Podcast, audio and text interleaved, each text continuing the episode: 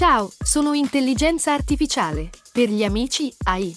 Cecilia Zagarrigo mi ha invitato a confrontarmi con Astro Victor, Like Italians e tanti altri famosi divulgatori.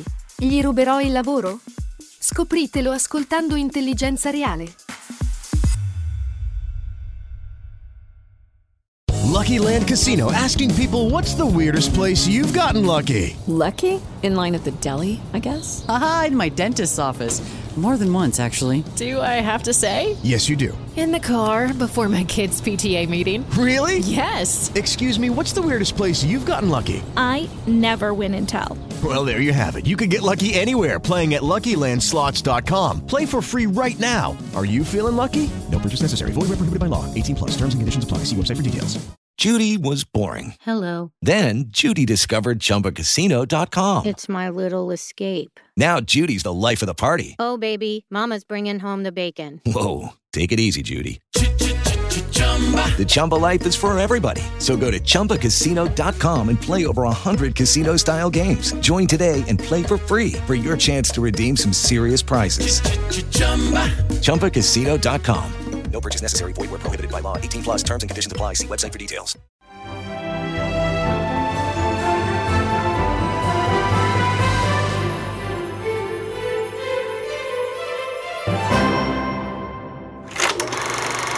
Ernie? Sì, sono una studentessa. Sono qui per imparare da lei. Forse può decidere da sé se sono abbastanza qualificata per farlo o no. Mm-hmm. La tua è una risposta ingannevole, agente Starling. Siediti, prego.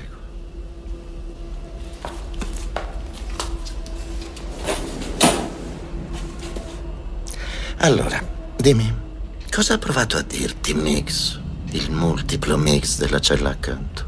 Ti ha fischiato? Che ti ha detto? Ciao a tutti e benvenuti a un nuovo episodio dei Magnifici sette, il podcast di cinema degli ascoltabili punto it. Oggi, sempre in studio, io e Simone Spoladori. Ciao, buongiorno a tutti. E benvenuti a un nuovo episodio.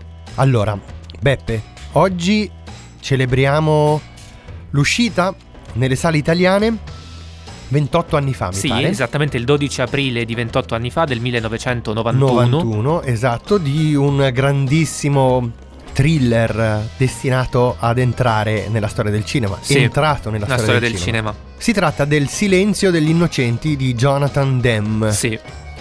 Allora, raccontiamo per quei pochi che non dovessero saperlo di che cosa parla il film. Di che cosa parla il film? Il film eh, racconta di una giovane recluta dell'F B I, Clarice, interpretata da una bravissima Jodie Foster, che sta indagando sugli omicidi commessi da un misterioso e efferato serial killer che viene ribattezzato Dente di Fata.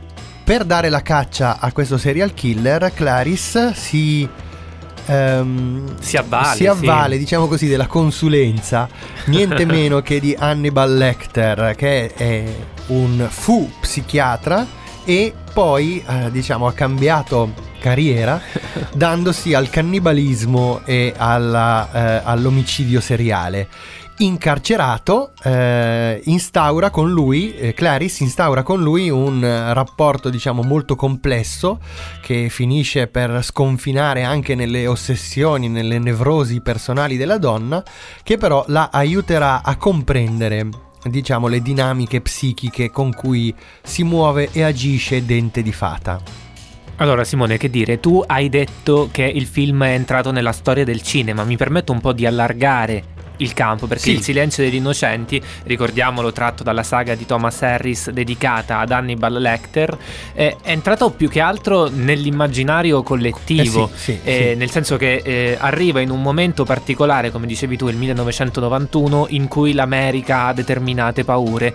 Non so se sei d'accordo, ma io ho sempre diciamo eh, auto eh, inventato una trilogia sul terrore dell'America che include questo film, include Inserzione pericolosa del millenovecentonovantadue di Bar star Beth Schreder, e include Attrazione fatale nel, del millenovecentottantotto, quindi di qualche anno prima. Tre film molto diversi, tre film di, di rinnovato genere, oserei mm. dire, in cui l'America si confronta con determinate paure, in questo caso la paura dell'altro, ma c'è anche un velo di profonda, profondissima ipocrisia. Nel caso del Silenzio degli innocenti, a mio parere, l'ipocrisia è data sostanzialmente da quello che è il personaggio più affascinante forse dell'intero film, che è Clarice Starling, sì. che, come dicevi tu, è una recluta dell'F B I in odore di promozione. Chi ha visto il film sa bene che fine fa il personaggio di Clarice a livello di, di promozione, come se ha confrontarsi con il male non, eh, non, non si trova solamente disagio, ma c'è anche una piccola parte di noi che, diciamo, ne trae giovamento, anche una forma di gratificazione, esatto, bravissimo, di godimento. Di godimento. E questo, secondo me, è l'aspetto particolare di, di, di, di questo, questo tipo film. di film. Sono anni in cui l'America ha veramente tante paure, su tutte c'è lo spauracchio dell'AIDS che è in piena espansione, veramente un momento molto delicato. Per questo, come ti dicevo prima e chiudo, Il Silenzio degli innocenti per me, più che come operazione filmica, poi sempre diretto da un grande come Jonathan Demme, e è importante più come operazione culturale per quello che racconta, per il senso che veicola. Ma allora mi pare, mi pare uno spunto molto interessante, molto interessante anche la tua proposta, diciamo, di, di trilogia. trilogia sulla paura, che mi sembra una prospettiva molto originale. Eh, ricordiamo che questa è la seconda apparizione sì, cinematografica sì. di Hannibal Lecter. La prima, eh, io mh, peraltro la trovo, una, la trovo straordinaria. Si tratta di Manhunter di Michael Mann, che sì. è un grandissimo film. Per altri motivi, grandissimo perché proprio lì è Michael Mann allo stato puro. Allo stato puro, quindi dovremmo farne un discorso, diciamo, più autoriale, che esatto. non è, non è, diciamo, questa la sede per, eh, per impostare, per discuterne. Questo è un thriller molto inquietante e a me ha sempre colpito uh, un, diciamo, un livello molto, a un livello molto più prettamente cinematografico, il fatto che, pur essendo un prodotto integrato al sistema hollywoodiano, a testimonianza di questo ci sono anche i cinque Oscar vinti che, che, che il film vince, però elimina gli elementi rassicuranti del genere, in questo modo forse collegandosi anche col discorso che facevi tu, cioè trasformandolo in un oggetto molto inquietante. In primo luogo manca completamente un vero e proprio eroe, cioè un personaggio sì. con cui identificarsi, perché eh, la protagonista Clarice è un personaggio, come dire, che ha una, una profonda fragilità mm-hmm. e anche una, è un personaggio che potremmo definire nevrotico sì. per certi aspetti. E poi, sai Beppe, c'è una sequenza che trovo emblematica nel film di questo aspetto, una sequenza che vi promettiamo di condividere sulla nostra pagina Facebook, che è il finto montaggio alternato, il sì. finto last minute rescue. Ricordiamo che il montaggio alternato è una figura in qualche modo archetipica del cinema classico americano, nasce con Griffith, con nasce, Nascita di una nazione, nazione, almeno così si dice, e il suo ultra razzista finale in cui i cavalieri del Ku Klux Klan vanno a salvare una famiglia di bianchi assediata da dei neri inferociti. Qui invece abbiamo una sequenza così strutturata. Sappiamo che Clarice si sta recando a casa di Dente di Fata e sappiamo che anche l'F B I lo sta facendo per supportarla. A quel punto Demme alterna le immagini dell'interno della casa di Dente di Fata a quelle degli agenti dell'F B I che stanno circondando una casa, ma tale è la nostra abitudine spettatoriale con quel tipo di schema, con sì. quel tipo di elemento linguistico, cioè il linguaggio, il montaggio alternato, che noi pensiamo che quella sia evidentemente la casa di Dente di Fata. Bene, scopriremo che l'F B I ha circondato la casa sbagliata, nonostante il montaggio alternato ci abbia depistato, e che Clarice si trova da sola a casa del mostro, come a dire esplicitamente che le convenzioni di genere del cinema classico per Jonathan Demme vengono prese e piegate a un altro sì, tipo di discorso. Sì, qui diciamo eh, apriamo un altro tipo di riflessione, che è quella legata allo, al, al cinema di Jonathan Demme, che affronteremo più avanti con l'ospite che abbiamo, che abbiamo invitato. Però sono assolutamente d'accordo, Simo, io propongo di sentire un'altra clip dal Silenzio degli innocenti, una clip emblematica, poi ritorniamo qui. Bene. Ti svegli ancora qualche volta, vero? Ti svegli al buio e senti il grido di quegli innocenti. Sì. E pensi che se riuscissi a salvare la povera Catherine potresti farli smettere, vero? Pensi che se Catherine vive non ti sveglierai nel buio con quell'orribile grido di quei poveri esseri innocenti. Simone, devo dire che eh, risentire eh, queste clip mi, mi riporta all'infanzia, perché come dicevo prima il Silenzio degli innocenti è un film che è veramente entrato eh, nell'immaginario di tutti, che ci racconta come nell'animo umano, perdonami l'espressione un po' facilona, si nascondano veramente tante sfaccettature, non ci sono più buoni e cattivi, ci sono semplicemente personaggi che agiscono con un determinato fine. Certo. Tutto questo messo in mano a un regista straordinario come Jonathan Demme, che ci ha lasciato due anni fa, eh, prende delle sfumature veramente veramente impressionanti. Noi per parlare di questo mm-hmm. abbiamo invitato un ospite d'eccezione, Luca Pacilio, direttore degli Spietati e collaboratore di Film tivù, che è in collegamento telefonico con noi da Torino. Ciao Luca. Ciao Luca. Ciao, buongiorno. Luca, oggi siamo qui per parlare del Silenzio degli innocenti, che proprio questa settimana compie ventotto anni, sono ventotto anni dall'uscita in Italia del film. E come riporta secondo te questi ventotto anni? Beh, direi ancora bene, sono passati tanti anni, ma la, la sua, il suo fascino, anche la sua, la sua potenza credo che siano rimasti intatti, no? Mm. È un, è un film che, eh, come sempre tra, tra l'altro, in Demme eh, riesce a mescolare tante cose, perché Demme fa, ha sempre fatto un cinema molto, molto misto, e, e questo film secondo me mantiene eh, intatto, no? tutto il suo, eh, tutto il, il suo, eh, la sua potenza, soprattutto perché eh, riesce a non essere semplicemente un thriller, no? Perché è un thriller che chiama in causa altre cose, chiama in causa l'horror, chiama in causa eh, non so, la semiologia, la metafora, chiama in causa chiaramente la psicanalisi, e, e secondo me è un film interessante e ancora attualissimo, perché ossequiando il genere, che è quello del thriller, nel, nel dispositivo, poi appunto va oltre, e in questa cosa si sente molto secondo me anche la lezione eh, hitchcockiana, perché eh, Demme non si limita a eh, esperire quelle che sono le tappe tipiche del thriller, ma ogni tappa poi la approfondisce, proprio in profondità anche nella vicenda, nelle sue implicazioni. Eh, pensiamo, che ne so, a anche eh, tutto il discorso politico che è connesso per esempio alla figura della ragazza rapita, che è figlia di una senatrice, per cui ci sono tutte le implicazioni relative all'atteggiamento della stampa eccetera, che sono cose che oggi ritroviamo tantissimo nel thriller contemporaneo, ma c'è poi anche soprattutto una profondità eh, relativa ai personaggi. Sono personaggi che sono letteralmente scandagliati, no?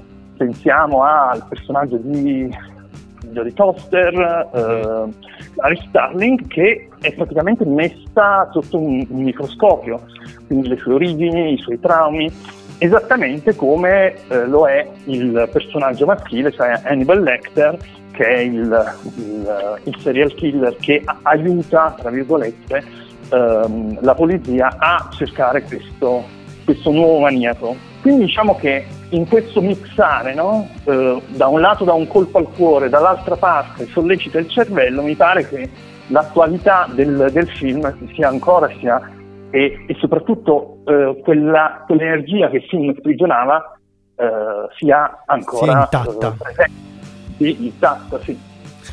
Senti Luca, torniamo un attimo a parlare di Jonathan Demme. Tu hai detto appunto eh, energia, hai usato il termine energia, un'energia che c'è nel Silenzio degli innocenti, ma è un'energia, mi permetto di dire, che ritorna anche in altri titoli della sua carriera. Il Silenzio degli innocenti, diciamo, fa un po' da spartiacque dal punto di vista eh, anche fosse solo biografico della carriera, perché diciamo che è un film sicuramente eh, sovversivo, ma che allo stesso tempo risponde a una serie di logiche che sono quelle del grande successo, dei grandi premi vinti, del successo di pubblico appunto, che avrebbero potuto mettere Jonathan Demme in una posizione particolare che poi lui non ha in un certo senso voluto rispettare, perché poi, diciamolo, ha girato Philadelphia due anni dopo, ma poi la sua carriera ha preso una direzione sorprendente, sorprendente una direzione insolita, sì. Cioè oltre a Beloved c'è, diciamo, la scelta di eh, girare due remake, mi riferisco ovviamente a The Manchurian Candidate e prima ancora a The Truth About Charlie, che era ispirato a a, a Charada. Poi c'è stata la, la, la, la felicissima parentesi indipendente con Rachel sta per sposarsi. Ecco, Jonathan Demme come, diciamo, portatore di eh, strumenti insoliti, strumenti sorprendenti. Ecco, possiamo provare a capire perché, secondo te, se sei d'accordo ovviamente con la mia visione, Il silenzio degli innocenti ha giocato un ruolo fondamentale nella sua carriera?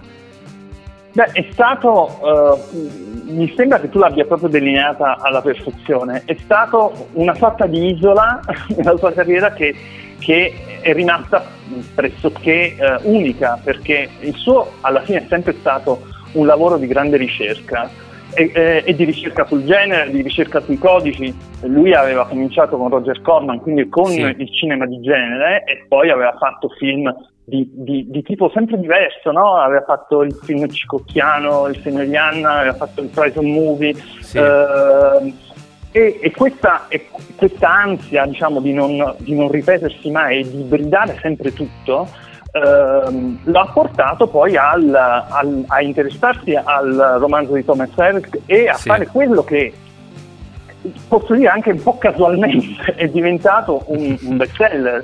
Um, ma una volta, diciamo, esaurita questa, questa, questo, questo grande successo, lui ha continuato a fare quello che ha sempre fatto, fondamentalmente le cose che gli interessavano, no? E quindi, per esempio, un romanzo come Beloved, sì. eh, che è un romanzo molto complesso di Toni Morrison, eh, renderlo eh, in termini cinematografici, in quello che secondo me è uno dei suoi più bei film, era sicuramente un, un'operazione perdente, diciamo, in, in partenza, però lo interessava, come per esempio il film che hai citato, no? Il Truth About Charlie, sì. è un remake di, di Charada, però è anche, eh, ancora una volta, un, un, un, una sorta di percorso cinefilo che lui fa, perché lui approfitta della, dell'ambientazione parigina di Charada, e quindi del, di, di, del film che... che che va a, a, a, a, ri, a, a riimmaginare a riimmaginare e eh, ne fa una sorta di charada, però di altro tipo, no? Charada fatta di giochini citazionistici, di rimandi, per cui eh, c'è, non so, il cameo di, di Agnès Varda, c'è, c'è Anna Karina, c'è il riferimento a Truffaut, sì. c'è il riferimento a Alain René, quindi un film inetichettabile e in definitiva invendibile, no? E infatti è stato un, un flop, un flop. Come Come non è stato un grande successo il remake di Frankenheimer, sì, di, di Vai Uccidi, Manchurian Candidate. Quindi diciamo che alla fine eh, Demme è sempre stato un, un, un integralista, no? un, un, un regista che ha sempre seguito il proprio istinto e non si è mai fatto addomesticare del tutto dal, dal sistema hollywoodiano, anzi diciamo che l'ha, l'ha un po' cavalcato e un po' la L'ha, l'ha, l'ha, l'ha lasciato da parte, nel senso, ah, mi nominavi Rachel Getting Married, sposarsi, che è un altro film alla fine piuttosto cinefilo, anche quello, perché fa un dramma familiare che sì. è un dramma eh, eh, anche tipico, no? Di tanto cinema americano, però guardando al dogma di von Trier, no? Lui all'epoca mm-hmm. aveva detto che era rimasto molto impressionato dai film del dogma perché avevano questo carattere di immediatezza, ehm, con la macchina da presa a mano, quindi una sorta di dose di realtà molto forte, e la traspone alla sua maniera nel suo cinema. Ed ovviamente è ancora una volta un'operazione tra virgolette estrema, non, non, così, ehm, non così aderente a quelli che sono i codici hollywoodiani. Lui in qualche modo i codici li prende, però li esaspera oppure li, li rimette in discussione, li pervertisce e molto spesso li mescola, perché poi quello del mix credo che sia il vero grande, eh, la vera grande eh, costante del cinema di, di Jonathan Demme. Cioè, Jonathan Demme ama mescolare tutto. Sono sempre film che non possono essere esauriti in un'unica definizione, ne chiamano sempre più di una. Penso per esempio, non so, a Qualcosa di travolgente, che è un film che non possiamo definire commedia, certo, ma non è solo una commedia, è anche un dramma, è anche un thriller, o Marriage to the Mob, eh, Una vedova allegra ma non troppo. Una vedova allegra ma non troppo, sì. Che è un altro film, sì, che è sicuramente una commedia, ma che eh, va a esplorare anche eh, il film sulla mafia, eh, e lo fa con questi personaggi che sono sempre molto grotteschi, sempre portati alla esasperazione. Tra l'altro credo che Married to the Mob oggi costituisca veramente un modello per tanta commedia, eh, soprattutto europea. Lo vedo in tanti film. A Cannes l'anno scorso l'ho visto almeno in due film, eh, nel film di Romain Gavras, che adesso è su Netflix, Nel mondo attuale, secondo me c'è un occhio molto eh, chiaramente rivolto a quel film, e nel film di Pier Salvadori, che spero esca prima o poi in Italia, che si chiama Liberté, che è un film bellissimo ed è chiaramente eh, ispirato a quel modello lì, cioè a quel tipo di commedia che eh, guarda però anche altre, altri codici. Luca, grazie del, del tuo intervento e delle considerazioni preziose che hai condiviso con noi. Grazie a voi, a presto allora. A presto. A presto Luca, grazie. Ciao. Ciao. Dai, ma quanto ce l'hanno grande? Gabe si è fatto la barca. Papà è il re! Sta scherzando, vero? Non sta scherzando. Ehi, mi sa che è l'ora della vodka. Eh sì. Dov'è Jason?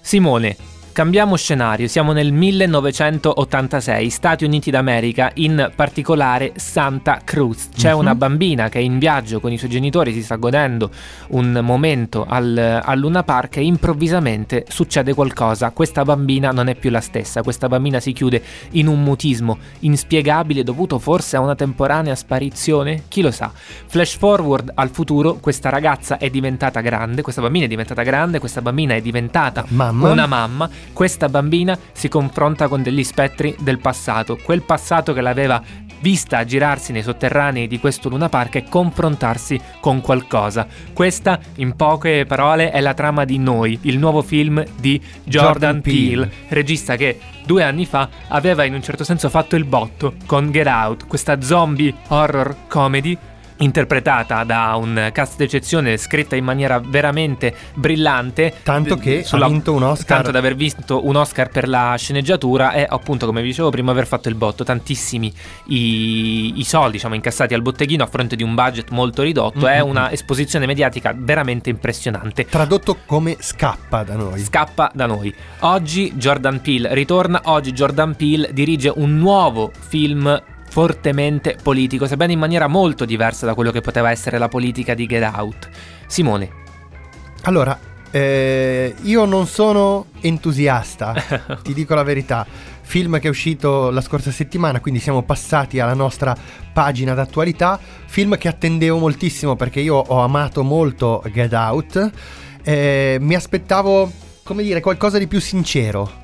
Ehm, qualcosa di meno meccanico, qualcosa di meno programmatico. Invece questo film secondo me ha questo limite nella sua ehm, come dire, nella sua programmaticità ehm, sociale, politica. Soffre quindi di una certa ehm, di una certa scontatezza anche, secondo me. Il tema è un tema molto abituale per quanto riguarda l'horror, il tema del doppio. Mm-hmm. Eh, dobbiamo stare attenti, Beppe, stiamo camminando sulle uova perché dobbiamo riuscire a parlarne senza, senza rivelare troppo, senza spoilerare eh, gli aspetti eh, fondamentali del film. Diciamo che si tratti di un film sul doppio, lo si capisce già molto dal facilmente trailer, anche dal titolo, in un certo senso dal titolo e dal, e dal trailer, che da questo punto di vista è emblematico. Però al di là degli aspetti legati al doppio ci sono una serie di plot twist mm-hmm. che eh, rendono secondo me la trama un pochino farraginosa. Ma soprattutto per me il difetto principale di questo film, che rimane comunque un ottimo prodotto, è quello di essere un prodotto molto meccanico, cioè anche nel, nel rendere esplicito il suo significato eh, sociale e anche politico. Mi sembra veramente un, un congegno un po' troppo studiato a tavolino, che manca di anima. Ok, sono d'accordo in parte, nel senso che questo, eh, questo impegno politico e civile che tu giustamente citi e che è peraltro dichiarato fa parte un po' delle intenzioni programmatiche del film, nel senso che è spiegato in maniera forse anche troppo eccessiva. Io sì. trovo che rispetto a Get Out, che è un film che, diciamo, nel carro del quale io non ero salito in toto, che, che, che trovavo molto divertente, molto, eh, molto originale, ma allo stesso tempo eh, un po' furbo, per, per diversi motivi. In questo caso sì, è vero, è programmatico e schematico, ma è anche lievemente più serio, nel senso che io ho trovato, diciamo, una stanchezza voluta nel raccontare questa storia. Non so se tu hai avuto la stessa impressione nel raccontare Cosa la intendi? vicenda. Una stanchezza nel senso che le, le azioni che compie il personaggio di Lupita Nyong'o, eh, Adelaide, che poi, diciamo, per altri motivi ha anche un, eh, un altro nome, c'è veramente una stanchezza, una, una frustrazione, una prostrazione, come se lei si portasse sulle spalle il carico che poi è il carico di tanti altri personaggi americani che subiscono discriminazione. Non parlo solamente di black people, parlo veramente di tutti i personaggi che possono subire discriminazione oggi. È vero, il plot twist, che peraltro noi non vogliamo rivelare, ma che per ragioni di marketing è emerso in, in vari modi, più che farraginoso l'ho trovato in certi momenti anche ingenuo. Però questo film secondo me non ha tanto la, diciamo, la pretesa di coinvolgere, di sorprendere, di spaventare, semplicemente ha, come dicevi tu, la volontà politica di far passare determinati messaggi. Ancora messaggio è una parola abbastanza orrenda, però in questo caso la trovo che sia, che sia appropriata. È molto difficile peraltro parlarne senza rivelare il infatti, plot twist infatti. Però questa concezione del doppio che uccide, del doppio che arriva da lontano, che arriva dalle parti dimenticate della nostra identità, oppure semplicemente le parti dimenticate che sono nel sottosuolo, ehm, trovo che sia un elemento di estremo fascino. Non credo che Peele abbia la eh, solidità espressiva per raccontare questo tipo di storie. Penso che se ne sia, che gliene abbiano dato titolarità dopo il successo di, di, di Get, Get Out. Out. Probabilmente eh, siamo davanti a una, diciamo, a un, a un autore forse lievemente sopravvalutato rispetto a quelle che sono le sue potenziali eh, possibilità dal punto di vista espressivo, dal punto di vista stilistico. Credo che il film abbia dei momenti estremamente affascinanti,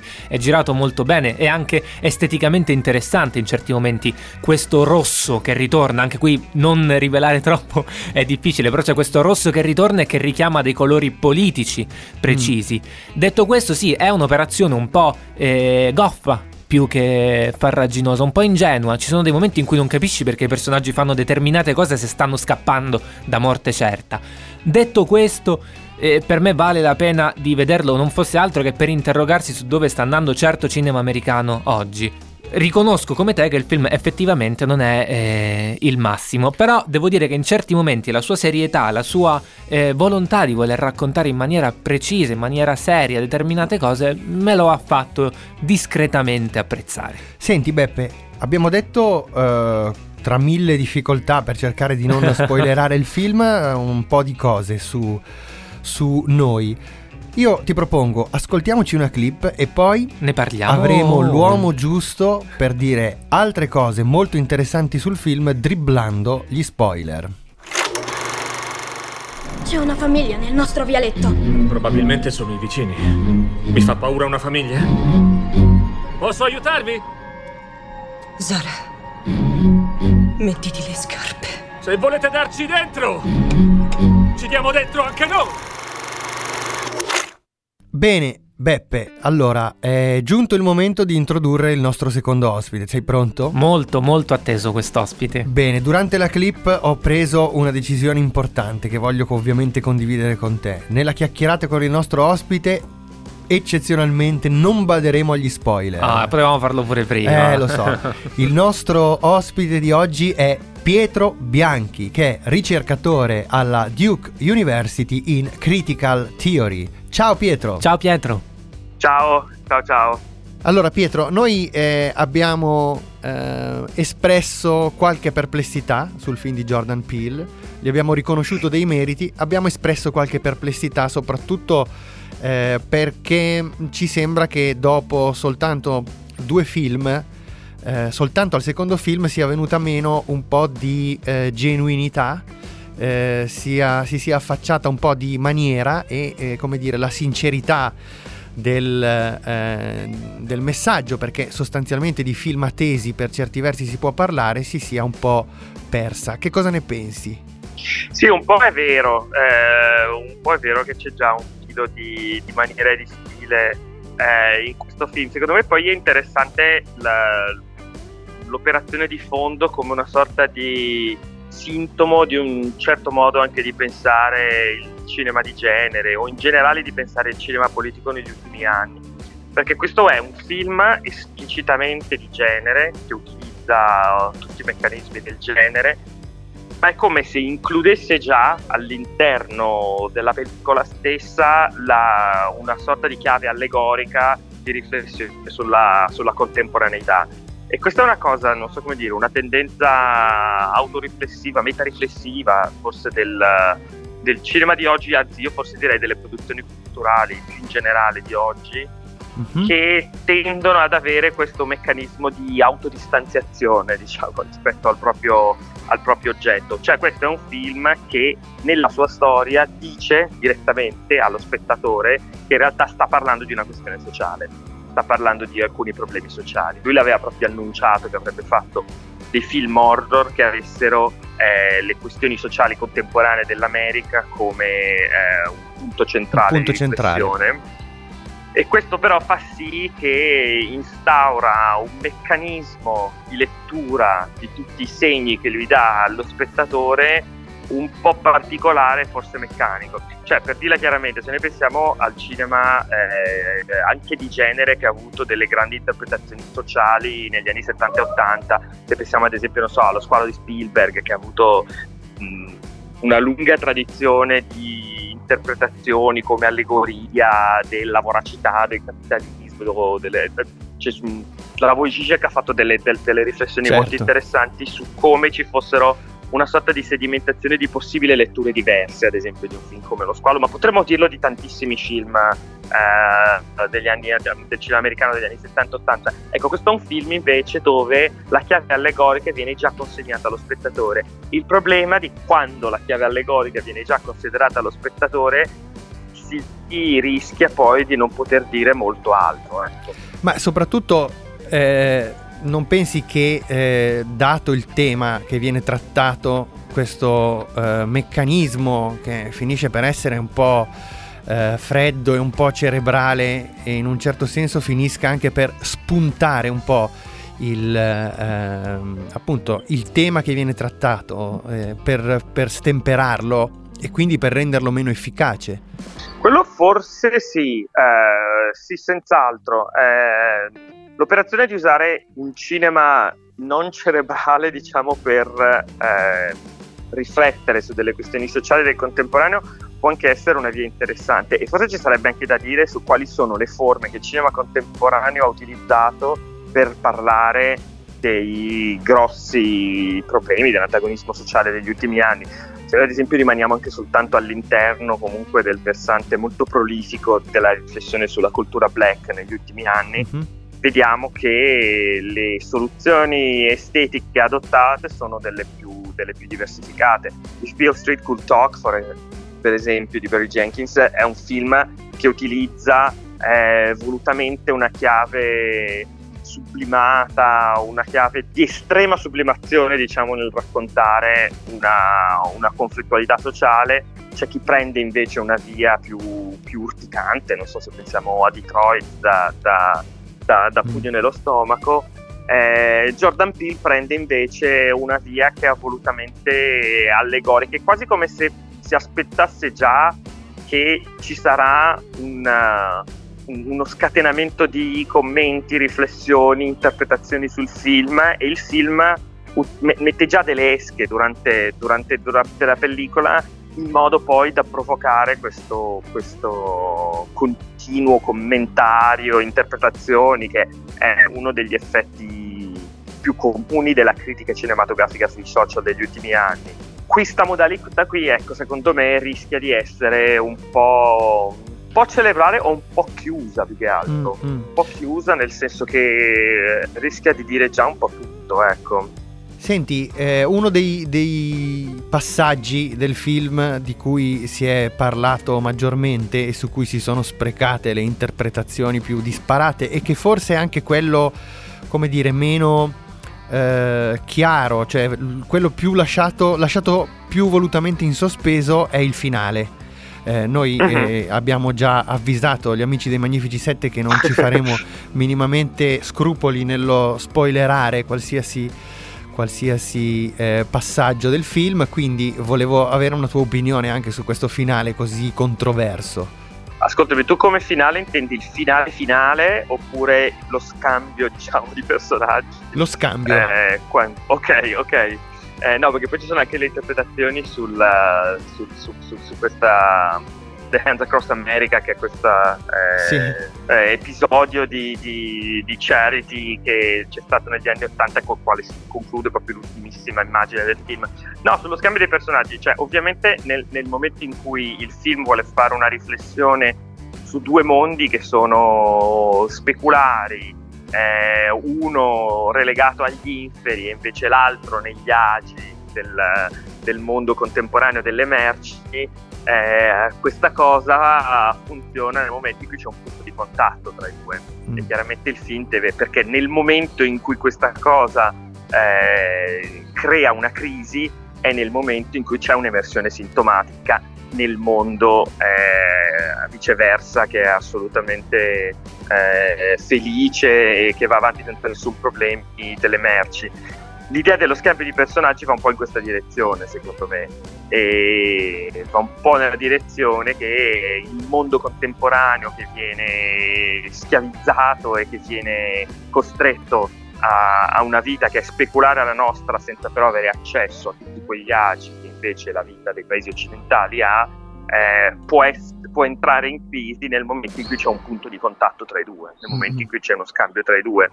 Chiaramente questo crea un, una serie, non so come dire, di contraddizioni della trama. Eh, e, infatti è un plot twist sì, abbastanza è, che, che è abbastanza un po' strano, un po' sì. strano, però vabbè, non dà, non dà fastidio quando ci sono, si tirano le cose anche un po' per i capelli, perché eh, quando si tira anche un po' eh, la la logica interna del film, insomma. Eh, il problema è che è come se ci fosse un doppio, un, un, un riduplicamento del doppio, eh, e quindi magari crea un po' di vertigini eh, allo spettatore alla fine.